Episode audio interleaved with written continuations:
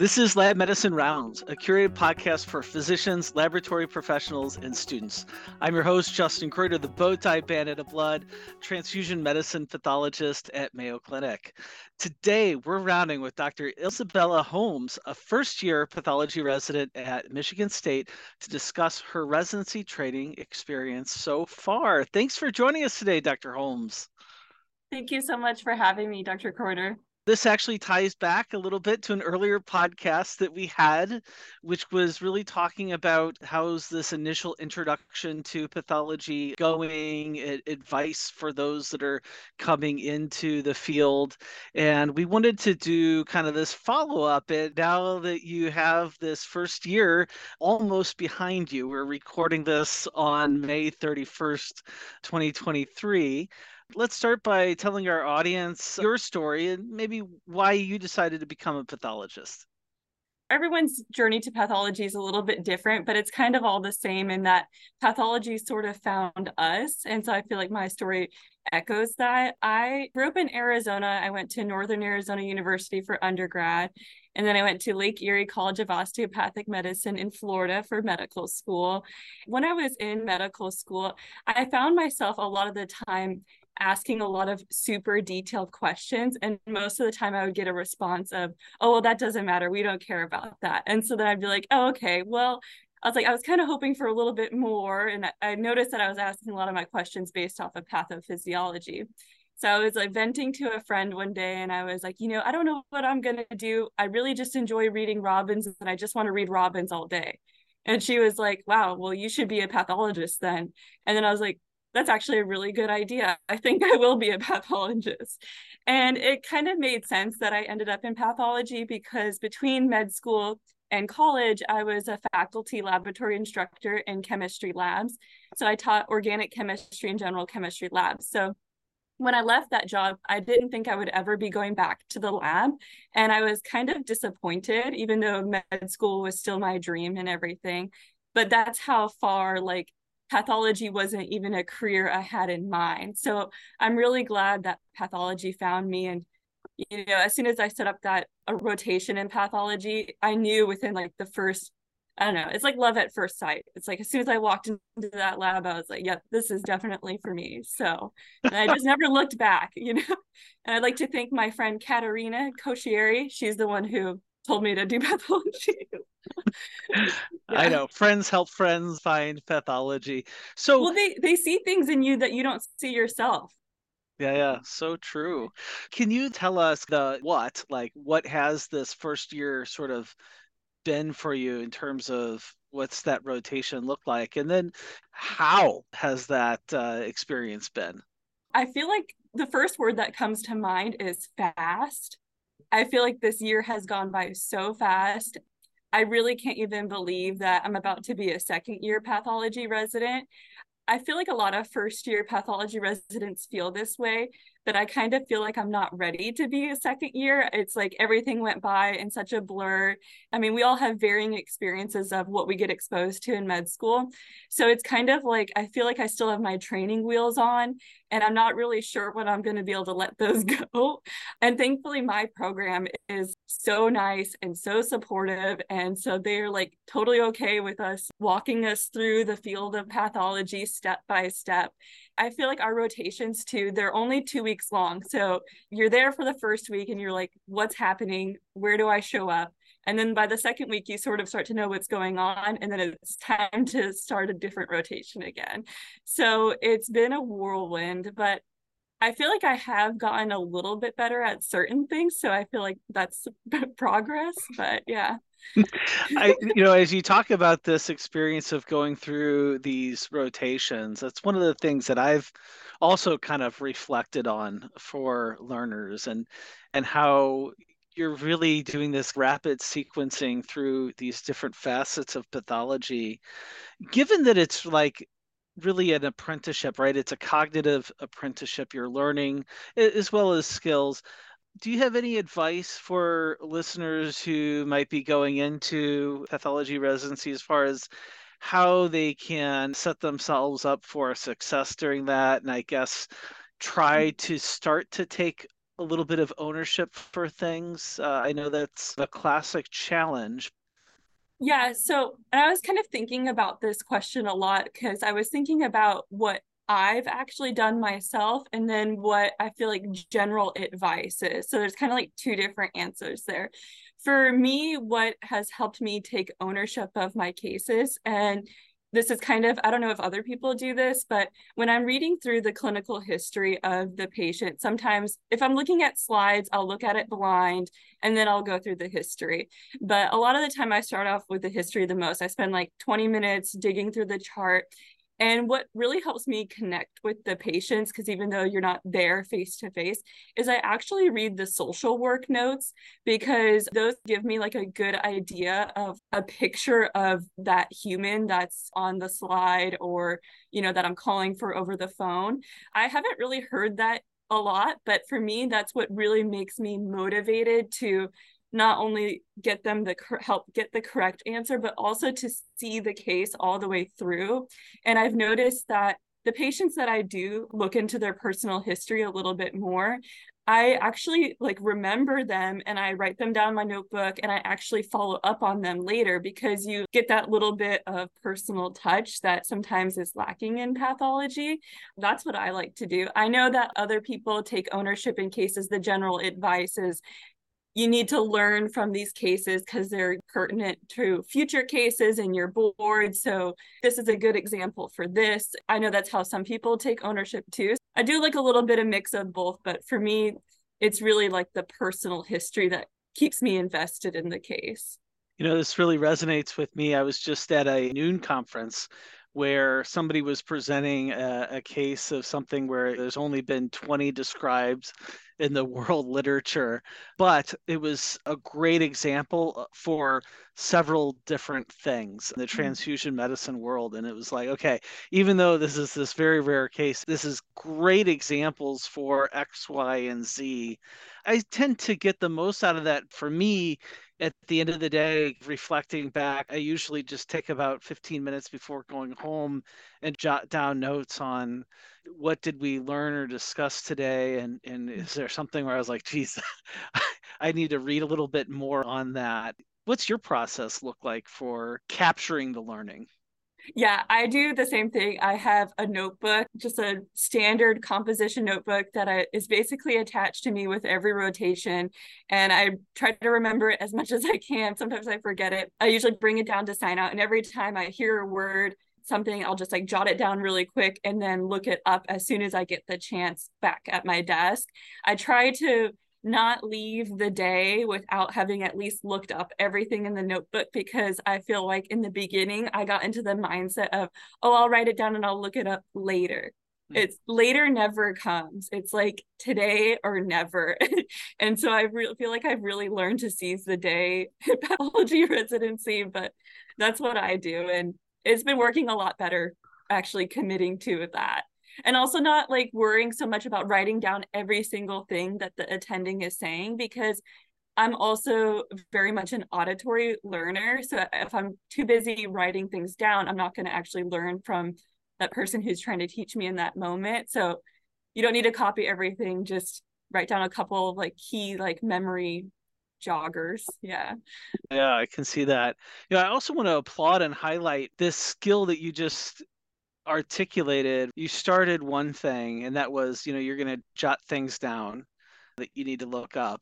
But then you discovered or recognized for yourself that you're writing this stuff down, but not capitalizing on it the way I think you intended. How did you catch yourself? That's something that all of us, I continue to work on catching myself. How did you do that? You know, that's a good question. I don't know. I guess for me, maybe it goes back to like exercise and like staying committed to something. And I feel like I have learned what it means to show up for myself in terms of exercise, eating right, and sleeping well.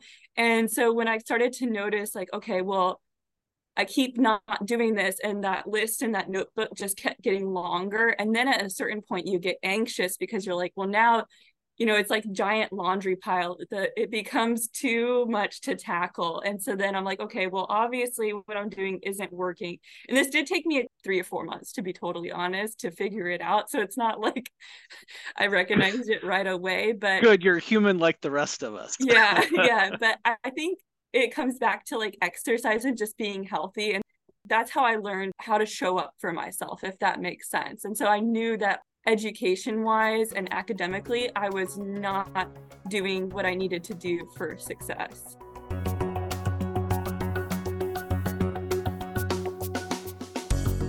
For more laboratory education, including a listing of conferences, webinars, and on demand content, visit mayocliniclabs.com forward slash education.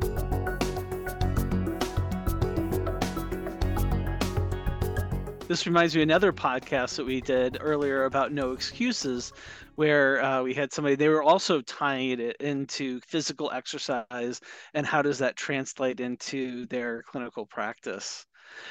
You know, one of the things I'm curious about, we're kind of been talking about how you and yourself have been developing, navigating residency, wonderful words of wisdom for our listeners, especially those that are going into the field. But I think, you know, for us that are educators to reflect on how we're setting our students up for success, helping them make that transition. What does that look like as far as that culture, that interprofessionalism of you're a physician now in Michigan, and there's residents who are surgeons, residents who are internal medicine, and I imagine you're interacting with them professionally. But how is that going, or how is that working? Is it working the way you imagined it would work? Those kind of connections. What's that community like? I think it's really fun actually. And I think, I don't know, at Michigan, I feel, I'm sure it's like this in a lot of places, but everyone is just so nice. We connect the most, I feel like, well, because I'm a first year anyway, on autopsy and micro, and then on transfusion. I feel like that's when I am doing that interprofessional house officer to other house officer type of communication. And since I'm on autopsy right now, I feel like that is like the easiest thing to speak about basically we had a case where we've had some unexpected findings and we usually page the clinician in the morning to ask hey like is there any specific questions? The house officer called me and it was just like a very relaxed conversation. It kind of felt like in med school when i'm just talking to my fellow med students just like very casual giving the information that we need to know and you're not worried about sounding silly or saying the wrong thing just because it's just like that I don't know, that open vibe. And so I feel like we had a really d- good discussion that morning. And then later he actually called me and texted me again. He was like, Hey, I'm just really curious about that case.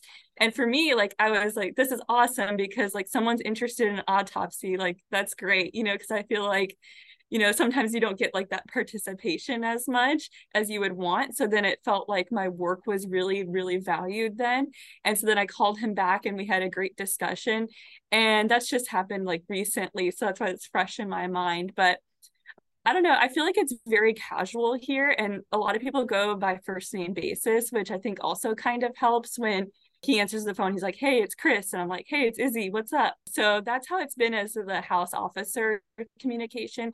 As far as the attending to house officer relationship, I feel like I'm a very anxious and nervous person. So when I don't know something, I feel like a lot of pressure to answer a certain way.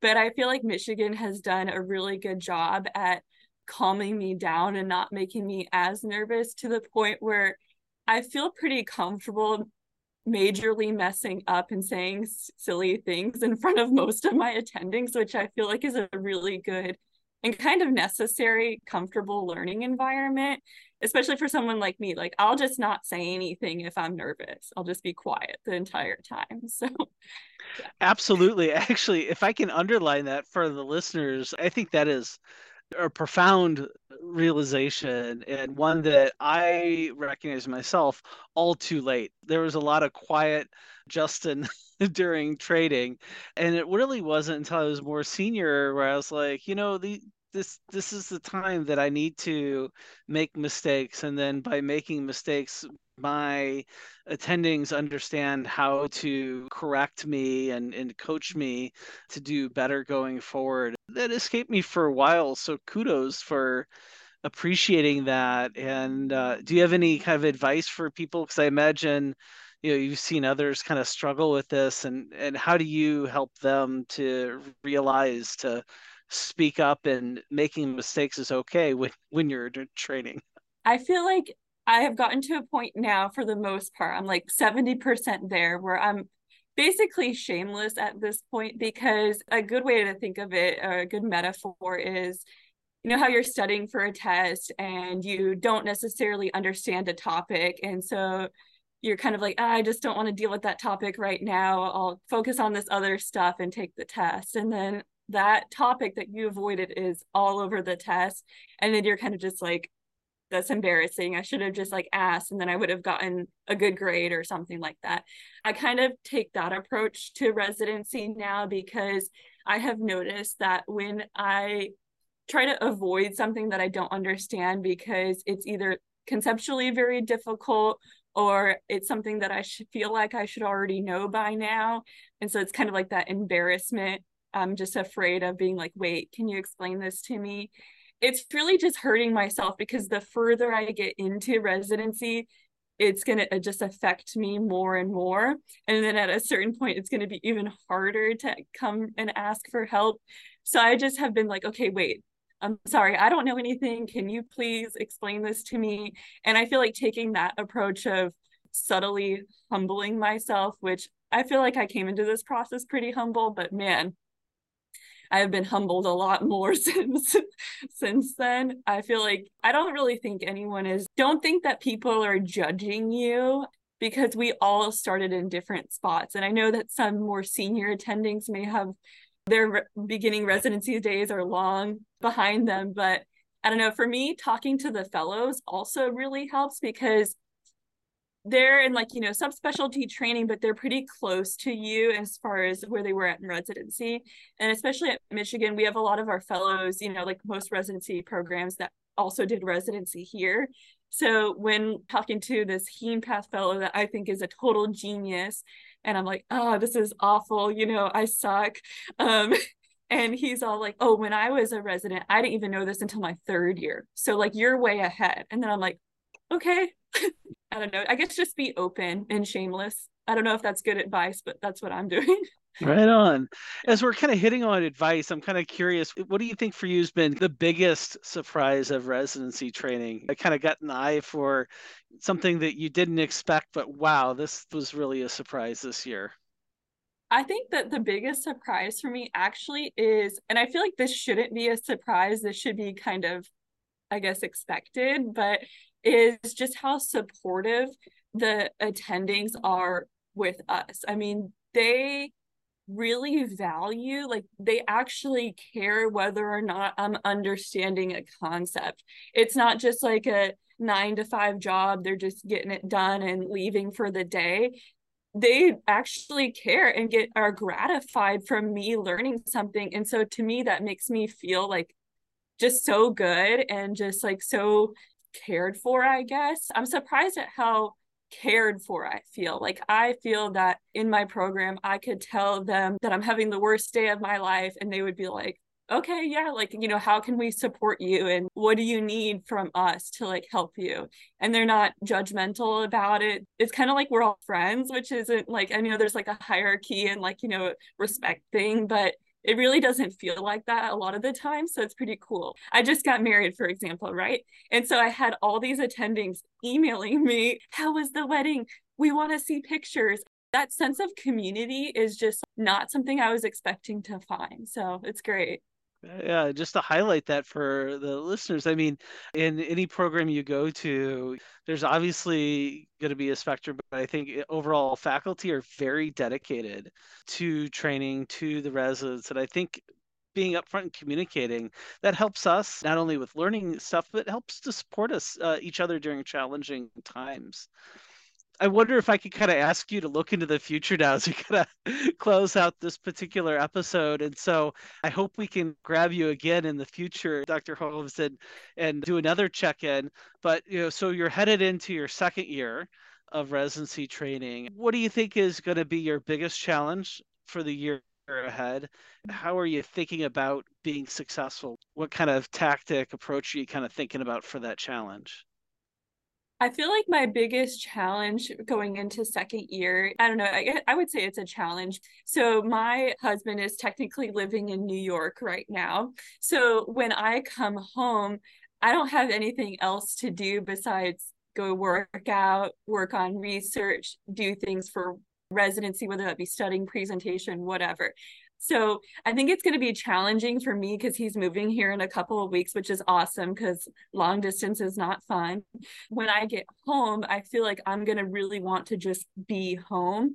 And so a lot of the time, I'm in this habit of coming home and doing my work at home because I like to hang out with my cats and stuff like that. So I'm going to have a lot of like work life balance adjustments that I'm not really sure how to navigate yet. But I'm hoping that I'll just navigate it the same way I did in med school. But residency is a lot more time commitment than med school. I feel like I feel in med school you have a lot more autonomy of your free time versus in residency. So that's I feel like my biggest challenge. And then sorry, there was a follow-up question I don't remember.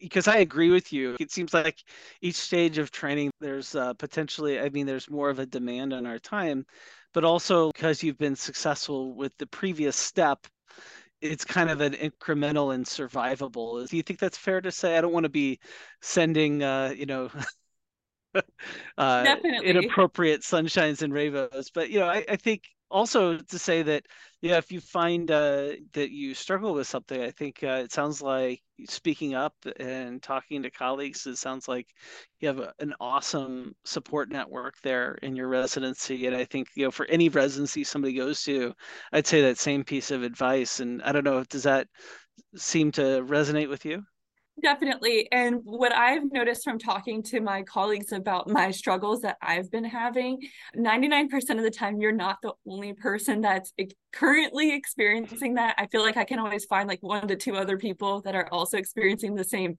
emotion that I am about whatever it is that's going on. So you're never alone. And then also talking to your more senior residents the senior residents here i feel like are very chill and really like bring you back down to the ground so i feel like that support has also been helpful yeah and as far as your uh, whole adaptability thing and sunshine and rainbows and stuff, I do agree with you. I do think that every time that you've made it through something that you didn't think you were going to get through, and not to sound so dramatic, but and you still made it through. It's not like that experience just happened and you survived and you left.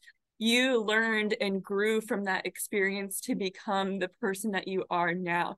So I feel like, especially for me, like looking back and thinking about who, the person I was like 10 years ago when I was in college, I couldn't even imagine the stuff that I'm doing today. I would have never imagined that I was capable of doing these things and being at such a great pathology program. I mean, you know, I remember like I just wanted a job at one point in my life and I was like a maid for a long time. And so you just never know what's going to happen and I feel like you do get stronger and that's not to like harp on the whole resilience term because I know that's kind of a hot topic, but you do get stronger and you do build a strong foundation of how to get through problems and you get faster at getting solutions to those problems, if that makes any sense. We've been rounding with Dr. Holmes, talking about her residency training experience.